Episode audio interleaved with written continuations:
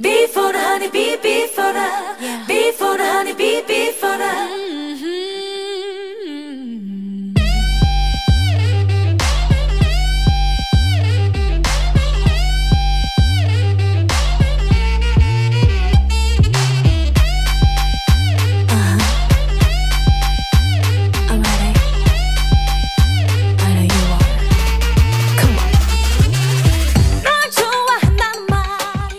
Welcome to the Hive Poetry Collective on KSQD Santa Cruz 90.7 FM. I'm your host, Julie Murphy, and I have the great pleasure of welcoming Kathryn Petruccelli with us this evening. Kathryn is a workshop leader, tutor, and mom with roots in spoken word. She holds an MA in teaching English language learners.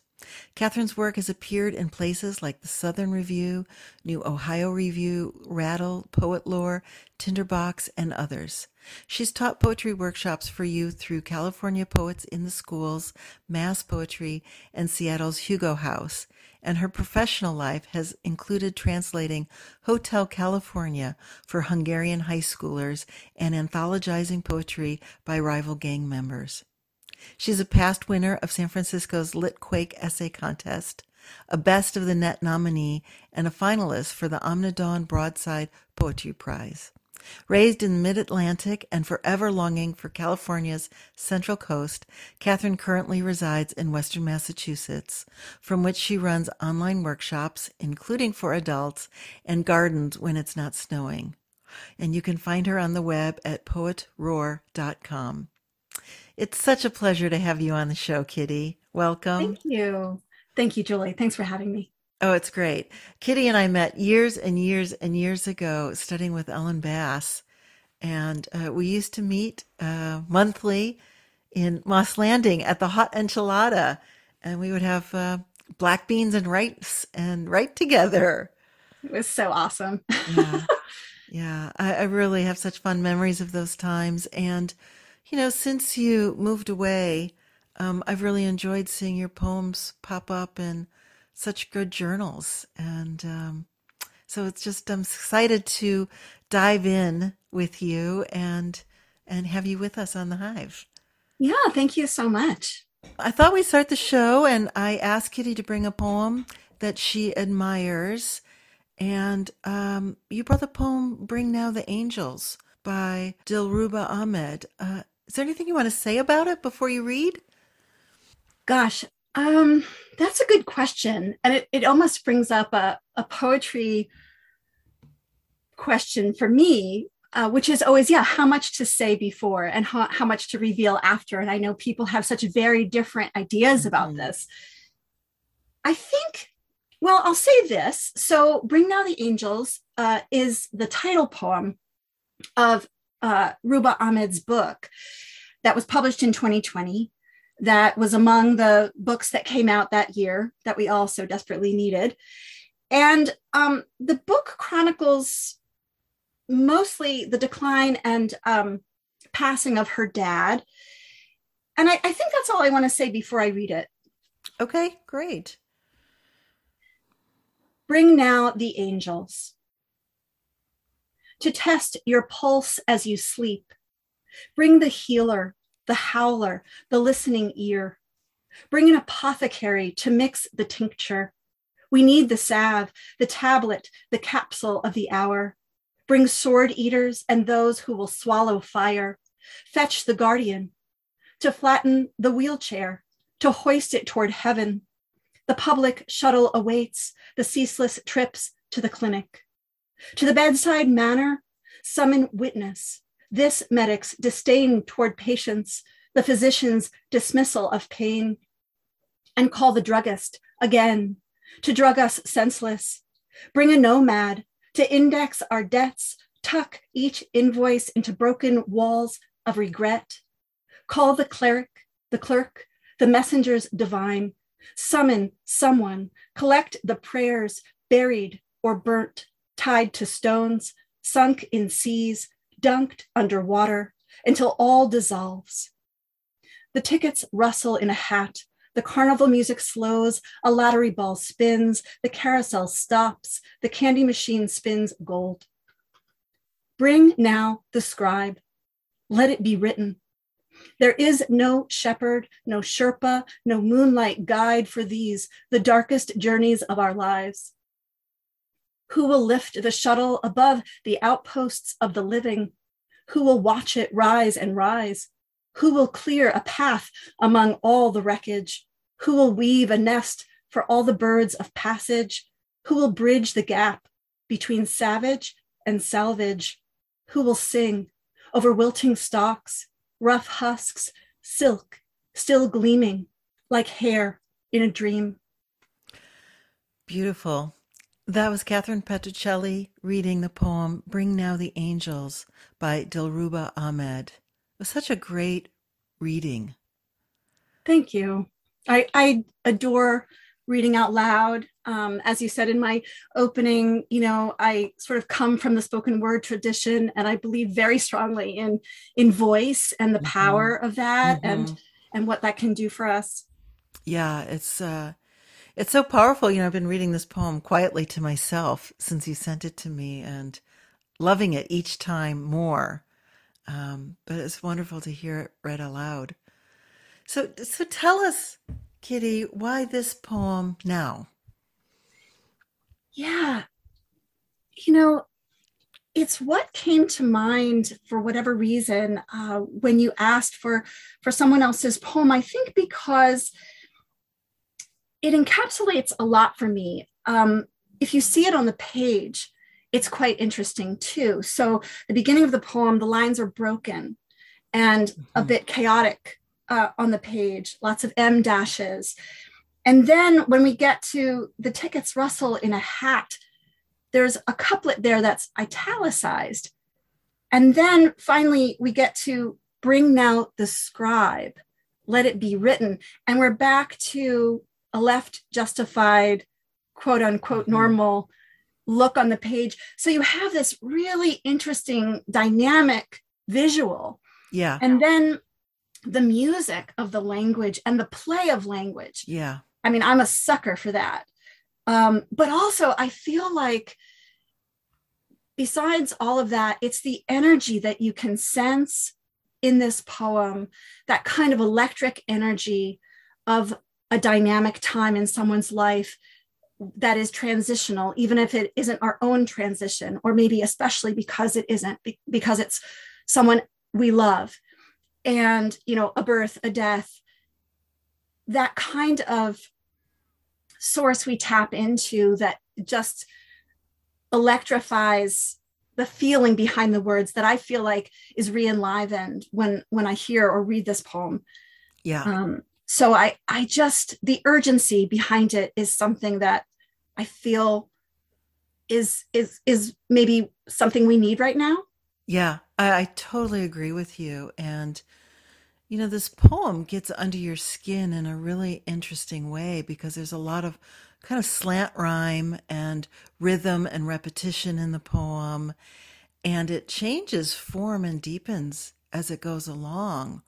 And we, we kind of start in the opening of the poem what seems to be maybe one person suffering and the the medical response to that.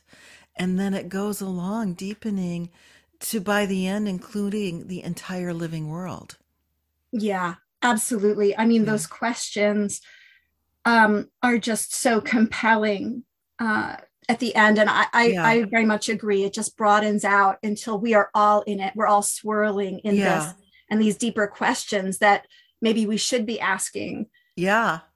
And and also the, uh, the the structure of the poem is really interesting too because it it has very little declarative sentences in it. Mm. It opens with the imperative bring the healer, the howler, the listening ear, bring an apothecary to mix the tincture. And so we start to feel this piling up in the opening and then a little turn to the de- declarative we need the salve, the tablet, the capsule of the hour, and then back to the imperative bring sword eaters, fetch the guardian, summon witness, on and on, right until that couplet that you mentioned about the tickets rustle in a hat. The right. carnival music slows, a lottery ball spins, the carousel stops, the candy machine spins gold. and Yeah. then back to bring now the scribe, and then into the subjunctive mood. Let it be written. And then there is no shepherd, no Sherpa, no moonlight guide. You know, it's really it has a huge impact. And then into the inter- interrogative with all those questions. Who? yeah I, I feel like there's a sort of like a the poet or the the speaker is kind of shaking herself uh a bit to to a different um a different sense or a different reality wait wait i know how to do this Yeah. bring now the scribe so i feel like in that way it uh, that's what else draws me to this as a poem of example um, you know or a sample of of what we might need now it's it's you know writing you know it's Yeah. it's, a, it's in honor of writing um, Yeah. as well And among among it all Yeah. And bearing witness. very much really paying attention. And I, I love it that she does it without, you know, so much um, story. But Yes, with it's masterful. images. Yeah, I can tell you, you know, um, just the images too. I, like you, you know, the more I, I read the poem, the more I got out of it, of course, which is always a signal for a wonderful poem.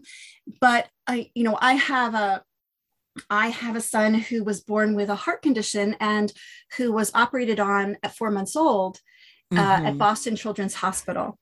And if anyone, I don't know if this is still the case um, in the lobby of Boston Children's, but uh, if anyone has been there, it's a bit like a carnival.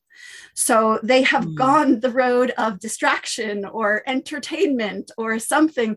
So there's like a Rube Goldberg machine going on, and there's like Mhm. this over here in this corner, and this over here in this corner.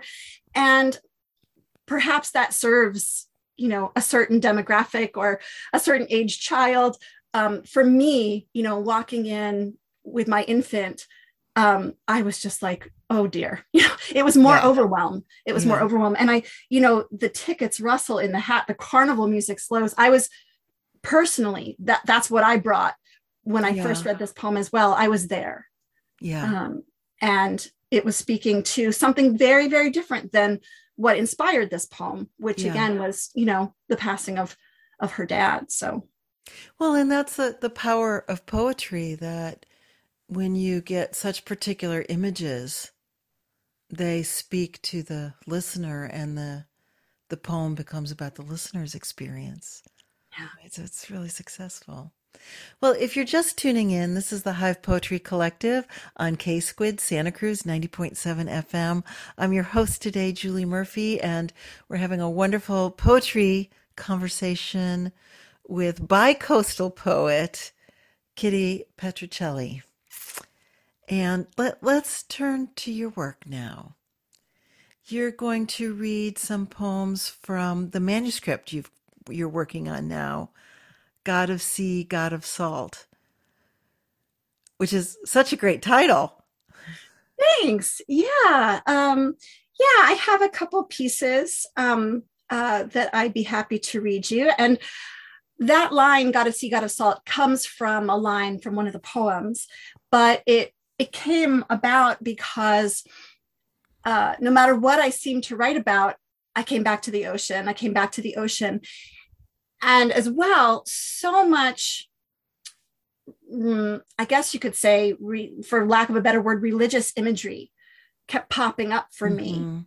uh, and I I credit that to again a type of urgency, or um, I almost want to say last resort. Hmm. Um, I was playing a bit with with language and the history of of language and the history of the alphabet, um, and the first things translated from the earliest alphabet was of course a prayer. And Mhm. and so this kind of wraps around yeah and and finally when i hit on the title uh, it seemed like that that should be part of it. Yeah, the the ocean really threads through that collection of poems in a really, really powerful way, and also the natural world. You bring the natural world so alive in your poems, and um, the language poems, which I'm going to ask you about more specific later. It it a little echoed this opening poem that you just shared with us, the way some of your poems kind of scatter across the page, and the play that the curiosity you have uh, as a poet with language, with the alphabet, with the meanings of words. Um, that really comes through the collection at all. Are really, really stunning. So um, you'll have to let us know when it comes out in print, and uh, we will post it on our buzz. So oh, our listeners. So uh, Fingers crossed. yes. well, we, we, need this book. It's, um, you know, again, when a poem becomes so deeply personal and specific, um, it opens a door for the reader, for the listener to enter into not just the world of the poem on the page, but a deeper place inside themselves. Yeah. And your, your manuscript it is a journey. It's a, it's a person's journey. And, and you feel that as you're going through the poems, you feel the speaker struggling with where is home? What's important? What's happening in the world? Um, you know, it's very much grappling with life and death and everything in between. And you invite the reader into those deeper places, you know, in themselves.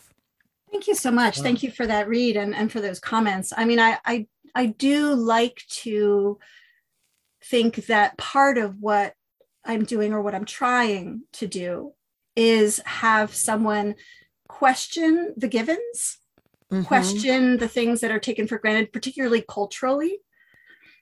And yeah. so to kind of stop and um, step out of the mainstream line and yeah. kind of take another look at what's in front of them in that way. Yeah. Yeah. Because I feel like the cultural ideas and our our sort of socialized niceties block so much of what is authentic outside of the page and the poetry. Yeah. Yeah, that's really beautifully said. And, and that really comes through the poems. You know, I feel like the whole world is included. Hmm. Well, let's hear one. Okay. How about we start with renaming? Absolutely. Renaming. I read the name of the poet, and it's so lovely diphthongs gliding into diphthongs, letters disappearing because of what is in front of them. Their futures softened edges, sounds dovetailing in a language where women carry children on their backs in woven cloth, shushing only with repetition, motion of work, voices of other women talking about their day. In these languages, Beauty is a rush, tongue a skirt, flush of familiar faces at the market.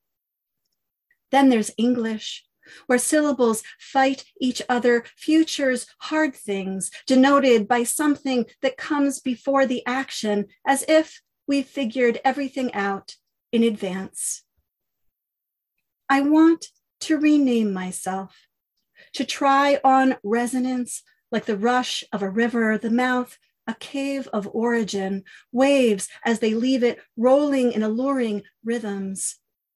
I will rename the flowers too, the grasses, colors, names for the smell of bread, the whole matrilineal line, until we would ululate when we spoke, fetching feelings of delicate grief, such handsome truths, until the shapes of words offered themselves to us and we stepped through free. Beautiful. That was Kathryn Petruccelli reading her poem, Renaming, on the Hive Poetry Collective, KSQD Santa Cruz 90.7 FM. Oh my, this poem really just totally embodies everything we were just talking about in terms of culture and the world and opening things up. And it's so wonderful in its lush description of language. I don't think I've ever heard a poem describing language in this way. Diphthongs gliding into diphthongs. it's just really wonderful. And in these languages, beauty is a rush, tongue, a skirt, flush of familiar faces at the market. Then there's English, where syllables fight each other, futures hard things. You, you know, it's just really wonderful. Resonance, like the rush of a river, the mouth, a cave of origin. And later, waves as they leave it, rolling in alluring rhythms. It's just such gorgeous, uh, you know, sound and music and alliteration and um, musing. I am really drawn in this exploration of of sound and language and what it means. And then when the, the poem turns into this incredible statement, I want to rename myself. It's so unexpected. I, I don't expect the I to show up in this poem. Ah. right? Because I'm so in the language. And yet, when the I makes its appearance, uh, it makes the poem so intimate. And the poem really gains momentum. And I think that's about in the middle of the poem, a little, maybe a little past, um, a little past the middle. Um, can you tell us about this? Like, did did it surprise you to have it come in the poem, or did you have to rearrange it to get it in the right place? Or that's an interesting question. Um, I I can tell you about the origin of this poem uh, for sure, and I think that that thought, although maybe not in that line, um, I want to rename myself, was part of the impetus of the poem. And so it, it was sort of hovering there as I started to write. Um, to be quite honest, I mean, I just as it says at the beginning, you know, I was reading the poet I was reading was Eloisa Amezcua. Ah. And she's Eloisa Amezcua. But of course, in that beautiful Spanish, it would be Eloisa Amezcua it just rolls to rolls together. Yeah. And I thought, oh my gosh, I don't even have to read the poem. I love her name so much. yeah. and, and, you know, my background is language. Um, I studied teaching, you know, English to speakers of uh, that are non-native speakers, and I, I, love, I love, I'm a huge language geek. I'm standing mm-hmm. next to my poster of the evolution of the alphabet, you know. Uh, so yeah, I, I feel like I read, I read that and it sort of spun me off, you know, reading her, just her name even, it spun me off into this um, thought of what could be and what could be sound. And I think I was also really bored of myself. Hmm. And that was a part of mm-hmm. the inspiration. Mm-hmm. I was like, mm-hmm. I don't want to write another narrative poem that has the same 25 words in them that I use all the time. And I, I so I that is that is more than um, a little with more with more than a little bit of frequency that can be an inspiration for me just you know being fed up with my own style uh, or my own um, kind of dipping into the same resources mm-hmm. uh, and so uh, i i kind of went for the music and um, you know, I want to rename myself was was pretty true because you know, I've never enjoyed my first name, either my given name or my nickname. And I thought, gosh, you know, what would that be like to to to be someone else? And I have certainly spent time in other cultures and so I could put my mind into that that space or that memory in that that mental image or that sort of consolidation of images of other places where in fact you know women are carrying children in woven cloth and and yeah. those things you know really came from uh, came from authentic memory or you know that piecemeal memory that we create into um, what is real. So that was that was some of what happened for me. Yeah that, that's really wonderful. And the you know, we really feel that in those lines. And then I, I want to talk about the end of the poem a little bit too, because there's this penultimate moment in the poem where the you know the speaker says i'll rename the flowers to the grasses colors names for the smell of bread the whole matrilineal line so here history is just rushing in Mm. right until we would ululate when we spoke fetching feelings of delicate grief such handsome truths and so here's this penultimate moment where the speaker is renaming everything, letting this diphthong, this ululation come through everything. And, you know, there's these two adjectives that really stand out delicate grief and handsome truths. And they're, they're really because there aren't other, I don't think there's any other adjectives in the poem they um they're really pointing to to that freshness mm. that this you know that you just described you were searching for well and, i didn't want ululation to sort of land in a hard in a in a harsh way either i yeah. wanted to make it clear that this wasn't um you know a lamentation where we were throwing ourselves you know uh yeah abjectly um, onto a coffin. You know, this was this was something else. Yeah, this that's right, and that really comes through. And then, so then, the very end of the poem, until the shapes of words offered themselves to us, and we stepped through free. Like that's such a start. It's so startling and satisfying that the the shapes of words mm. Could be the vehicle of transformation and freedom. Mm. Like that's just that's just so wonderful. Yeah, I mean, it gets it gets down to, it gets down to it with me, Julie. I'm telling you, it's like you know, just just the stroke of a line. I mean, it doesn't have to take much, and I'm in love. Um, it's yeah, great. I, I, this poem too is it, it's there's something very uh, feminine, very much about female agency that's driving behind the scenes here as well. Yeah, yeah, and that really comes through too. That's great. Kitty, I want to I want to follow up on something you were just talking about in terms of language and your fascination with alphabets. How'd you get hooked into language and specifically into the alphabet because your manuscript has quite a number of poems about letters. And when I was reading it, every time I came to another letter poem. I was like, "Oh, good, another letter." And that they they have one thing in common. They have well, they have two things in common. The letter is in the title, and then there's a little history of the letter as an epigraph at the beginning of the poem. And then all of the poems are wildly different. Right. Which right. is so much fun because each time I would come to another letter poem, I'd get very excited, like, oh, now I get to learn about H. um, right. so, so, tell us how you got hooked into this. It's really great. Oh, gosh. Um, you know, I think it's so difficult to to pick out where our obsessions come from. Yeah. Think when I was starting college, so many decades ago, um, I didn't know what I wanted to do.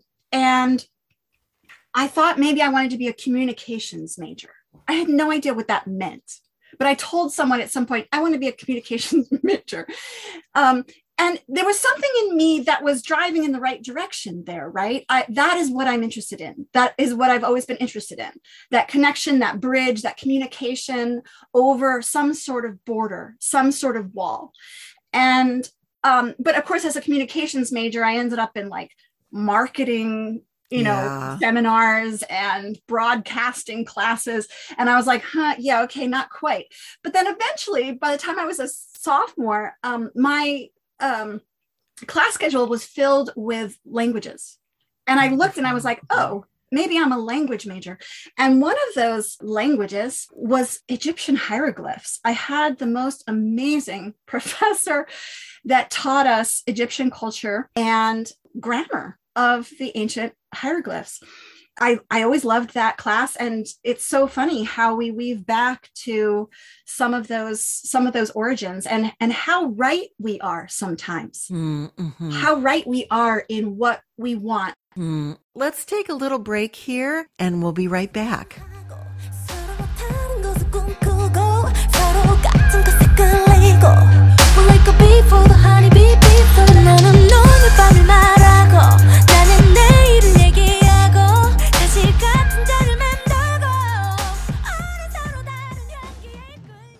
This is the Hive Poetry Collective on KSQD Santa Cruz 90.7 FM.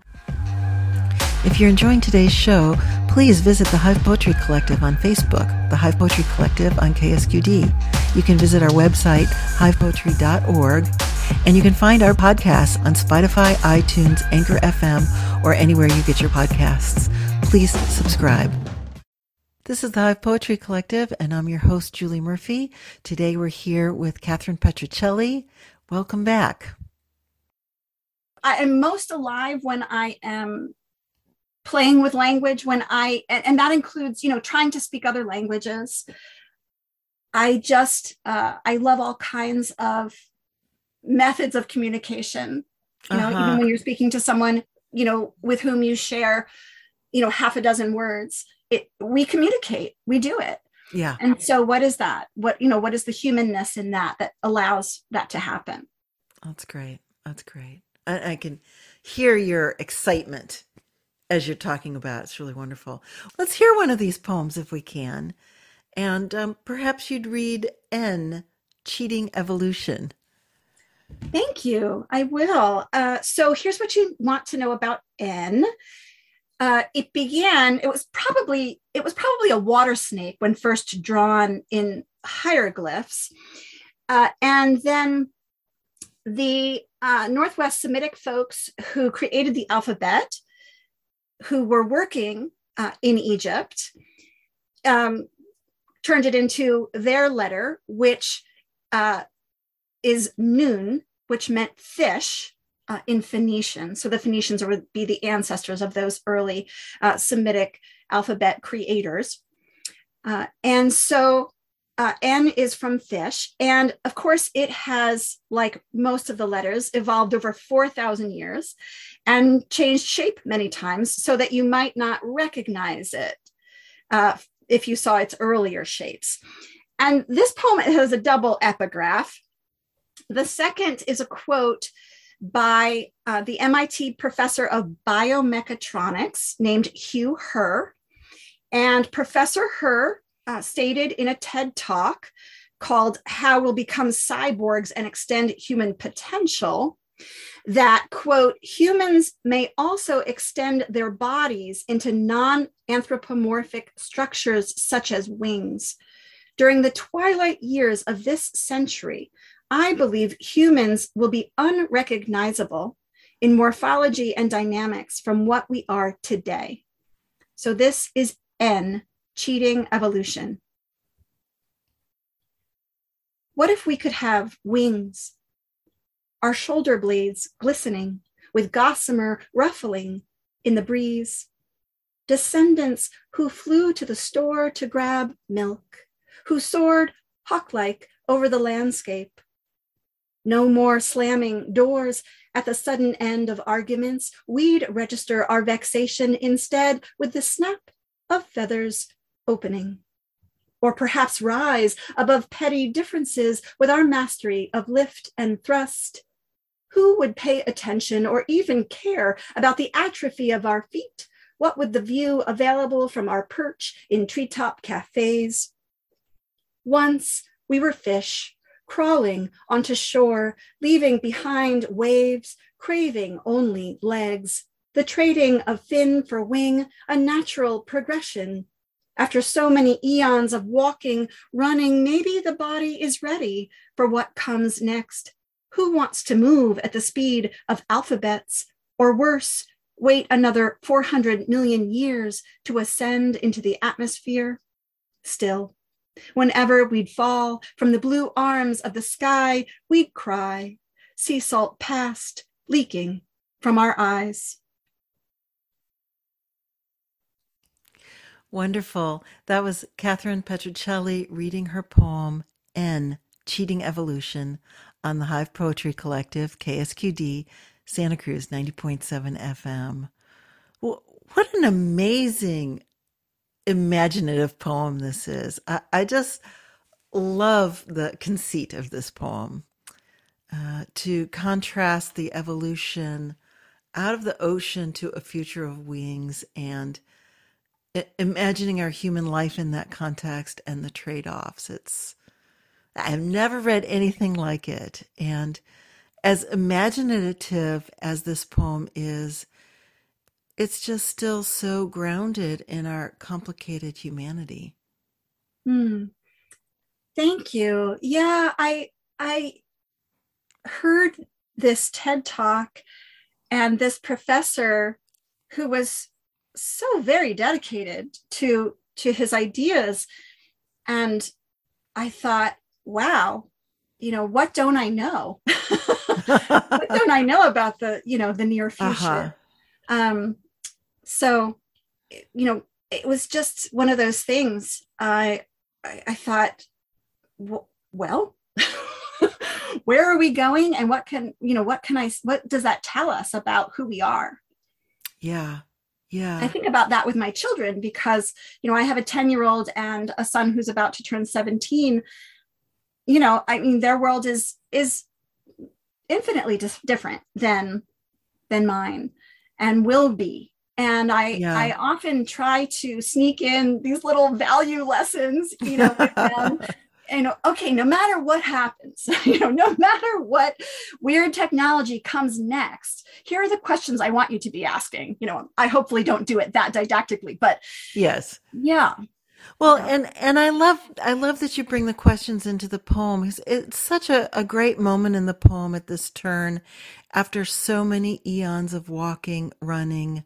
Maybe the body is ready for what comes next.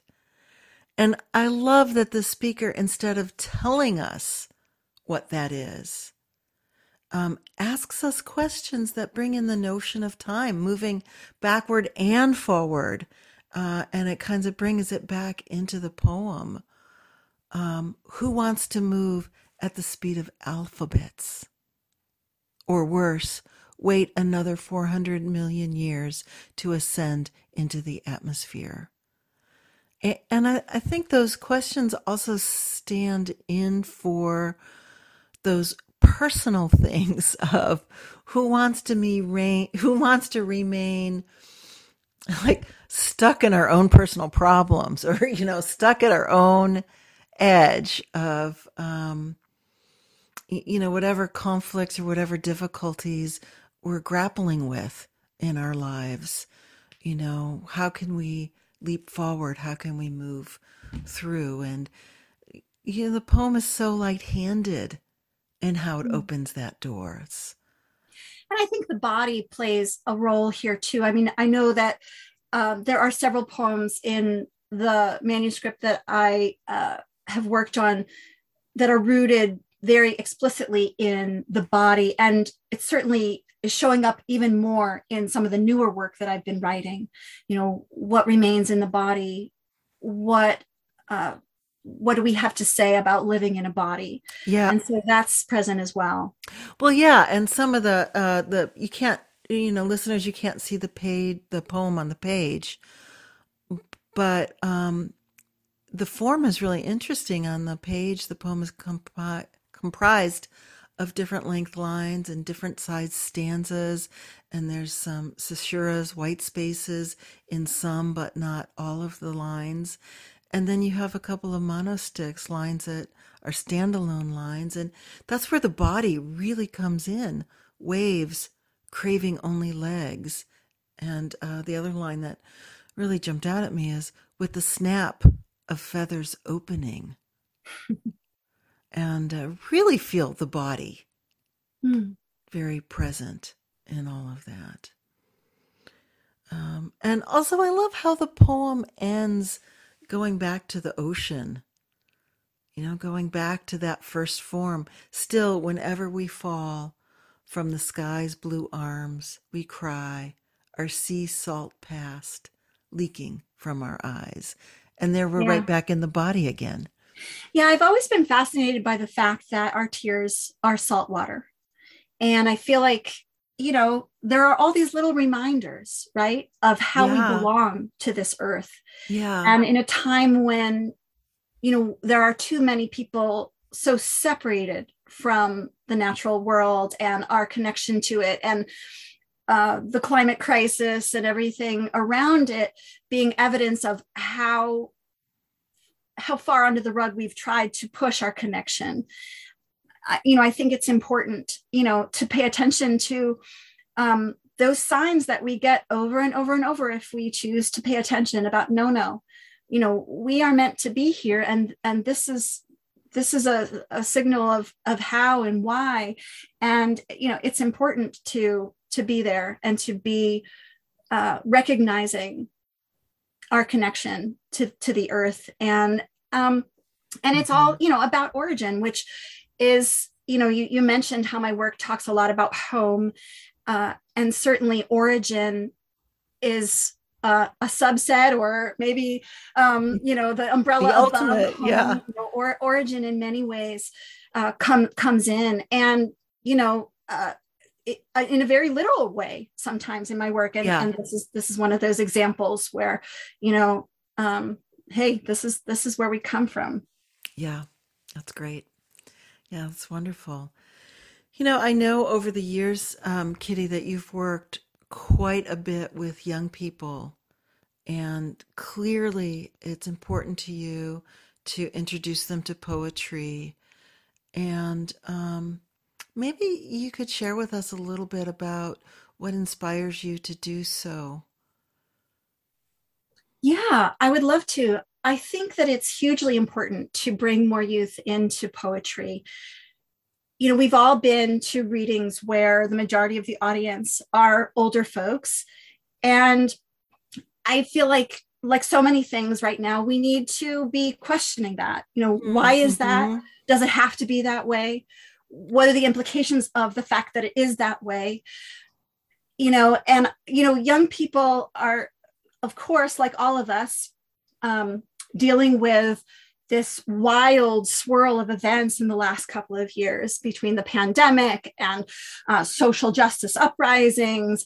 And they need the space more than ever to process, um, particularly, you know, if they're isolated from peers as they were for um, a big stretch of time and to some degree still are.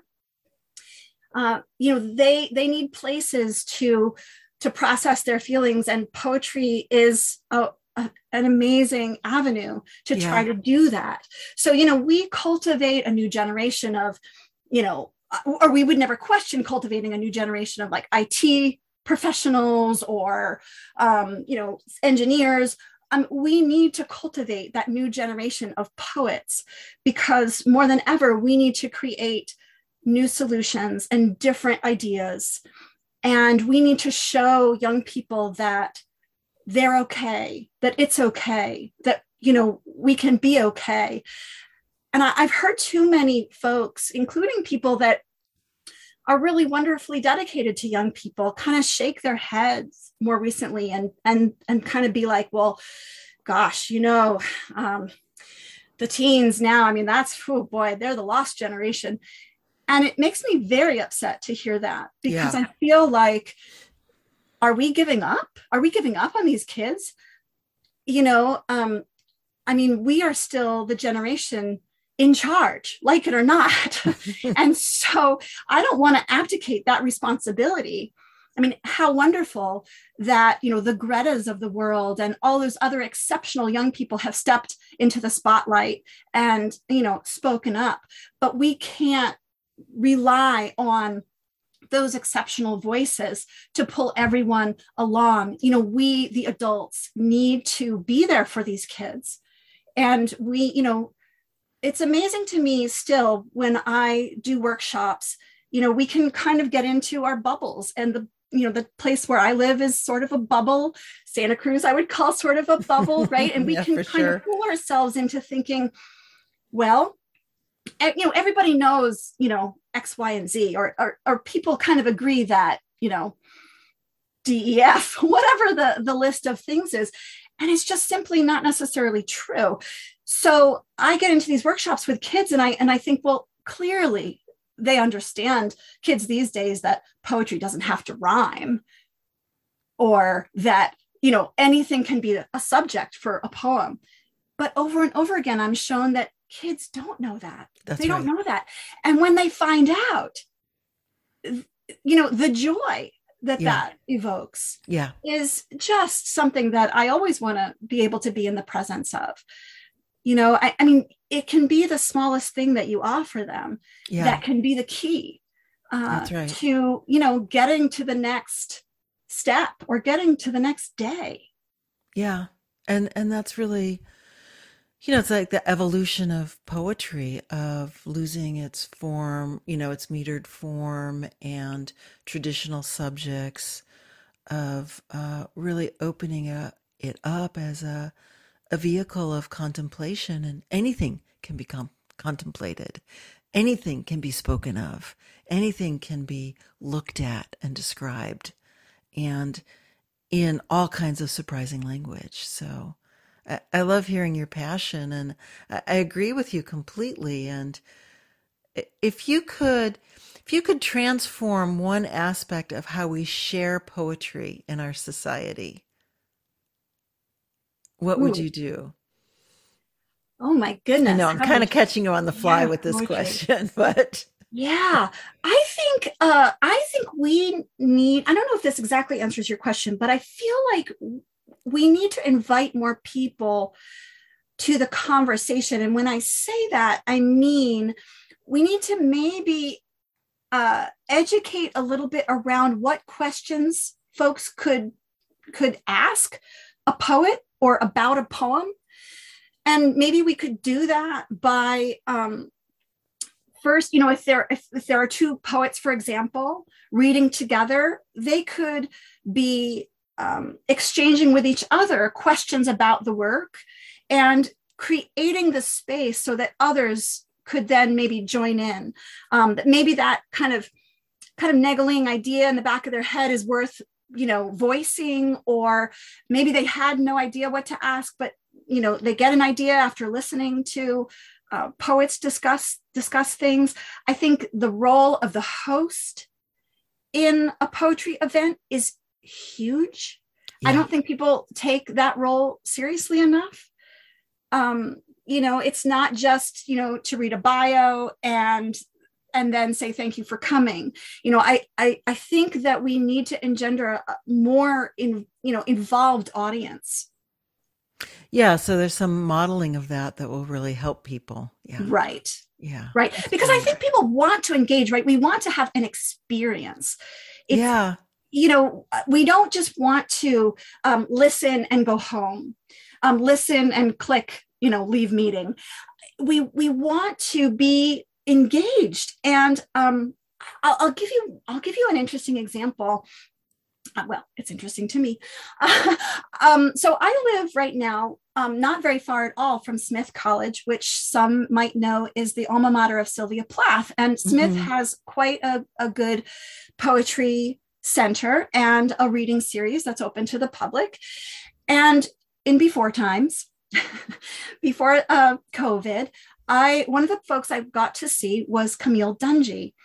And of Oh, course, wonderful. she's you know an amazing poet and so i was watching her reading and you know the books are for sale in the lobby and then you know you if you get a book then you line up at the table afterwards and the poet signs your book and I- I just I wasn't able to buy a book that night. It was not in the budget or what, you know, whatever the case. And I remember, you know, I wish I remembered her words more exactly, but I can paraphrase what Camille said at the end of her reading, which was listen, you don't have to have a book in your hand to get in that line. I'll sign anything. I just want to say hello. Beautiful. And I got in line, you know, with this little cardstock um, poem that Smith had given out, right? That's what they do. They print little sample poems of the of the readers. And and I thought, okay. And I got up there and I said, you know, kind of sheepishly, oh, hi, uh, you said you could sign anything. And she was so sweet and so warm. And she was like, yes, you know, like, hello. Yeah. And uh, we had, you know, a little 30 second exchange. And I remember that. And I and I'm I carry that warmth with me. Yeah. Um, you know, because it wasn't just, okay, she's read and now I'm out the back door.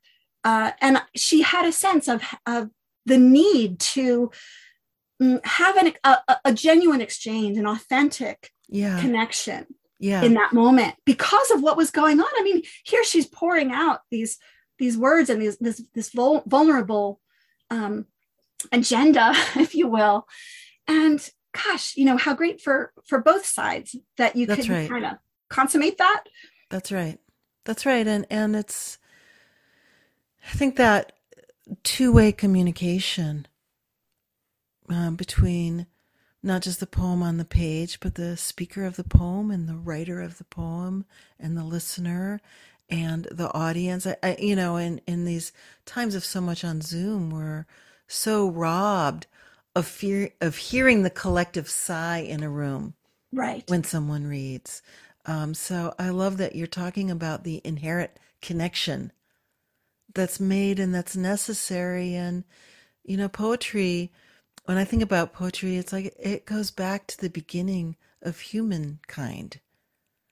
A kind of communication like song. It's not something that should sit up on dusty shelves so I love that you're working with the youth, and I love hearing about your ideas. And, um, you know, we're kind of coming close to the close of the show, and I want to sneak in another poem. I don't know. What do you What do you feel like reading? I am open. Do you want to read Noontime Firefly? Noontime Firefly.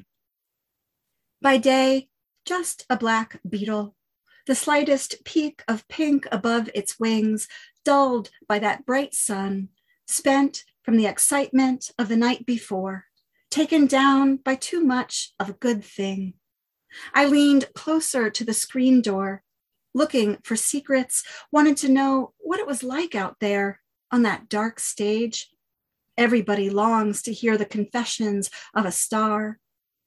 It's been years since I did that dance, lighting up for the courting ritual, on display till all hours, pocket buzzing with a scrawl of numbers I may or may not call. It's hard not to miss that power, commanded by virtue of mystery, radiant insecurity, how we lit the sky, our lives luminous points. And even though we might say we're happy, not to have to go to all that trouble anymore, to tuck into bed early beside the one we chose. Part of us will always be on the hunt for a spark we might have missed, as if the immovable loneliness could be solved by one more try at this. Oh, wonderful. That was Kathryn Petruccelli reading her poem, Noontime Firefly, on the Hive Poetry Collective, K Squid, Santa Cruz 90.7 FM.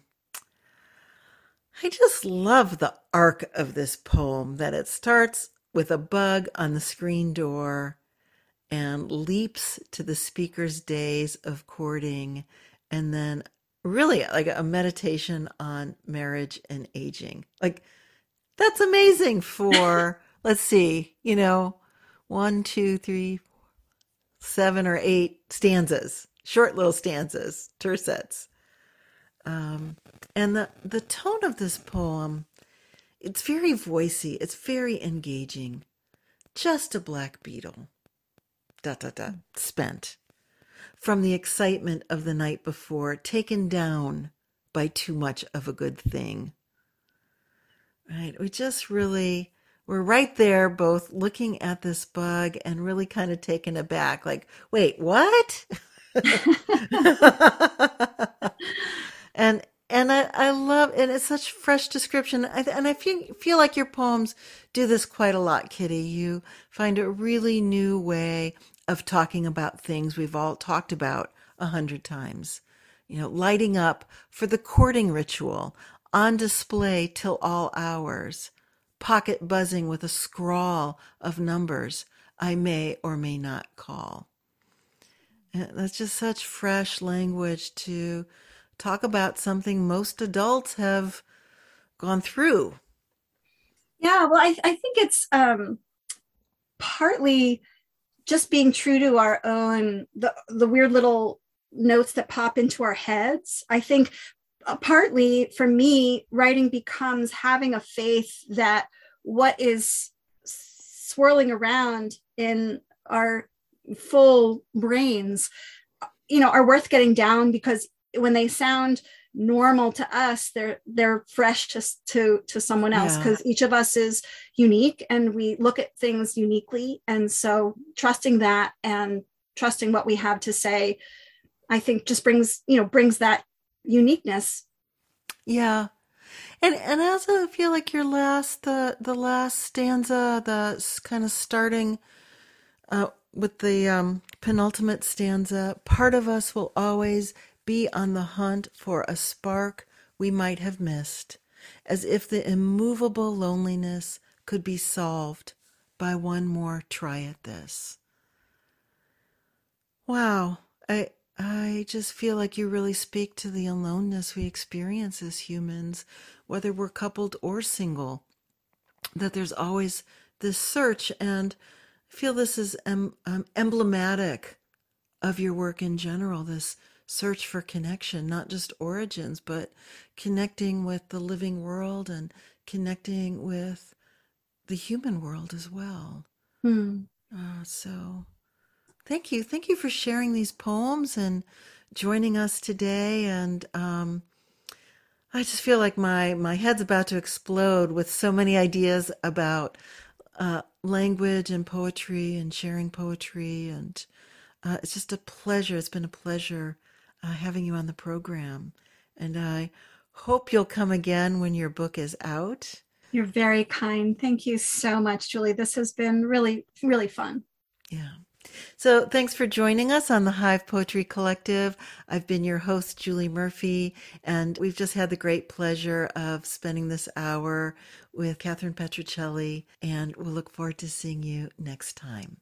Bee for the honey, bee, bee for the, yeah. bee for the honey, bee, bee for the. Mm-hmm.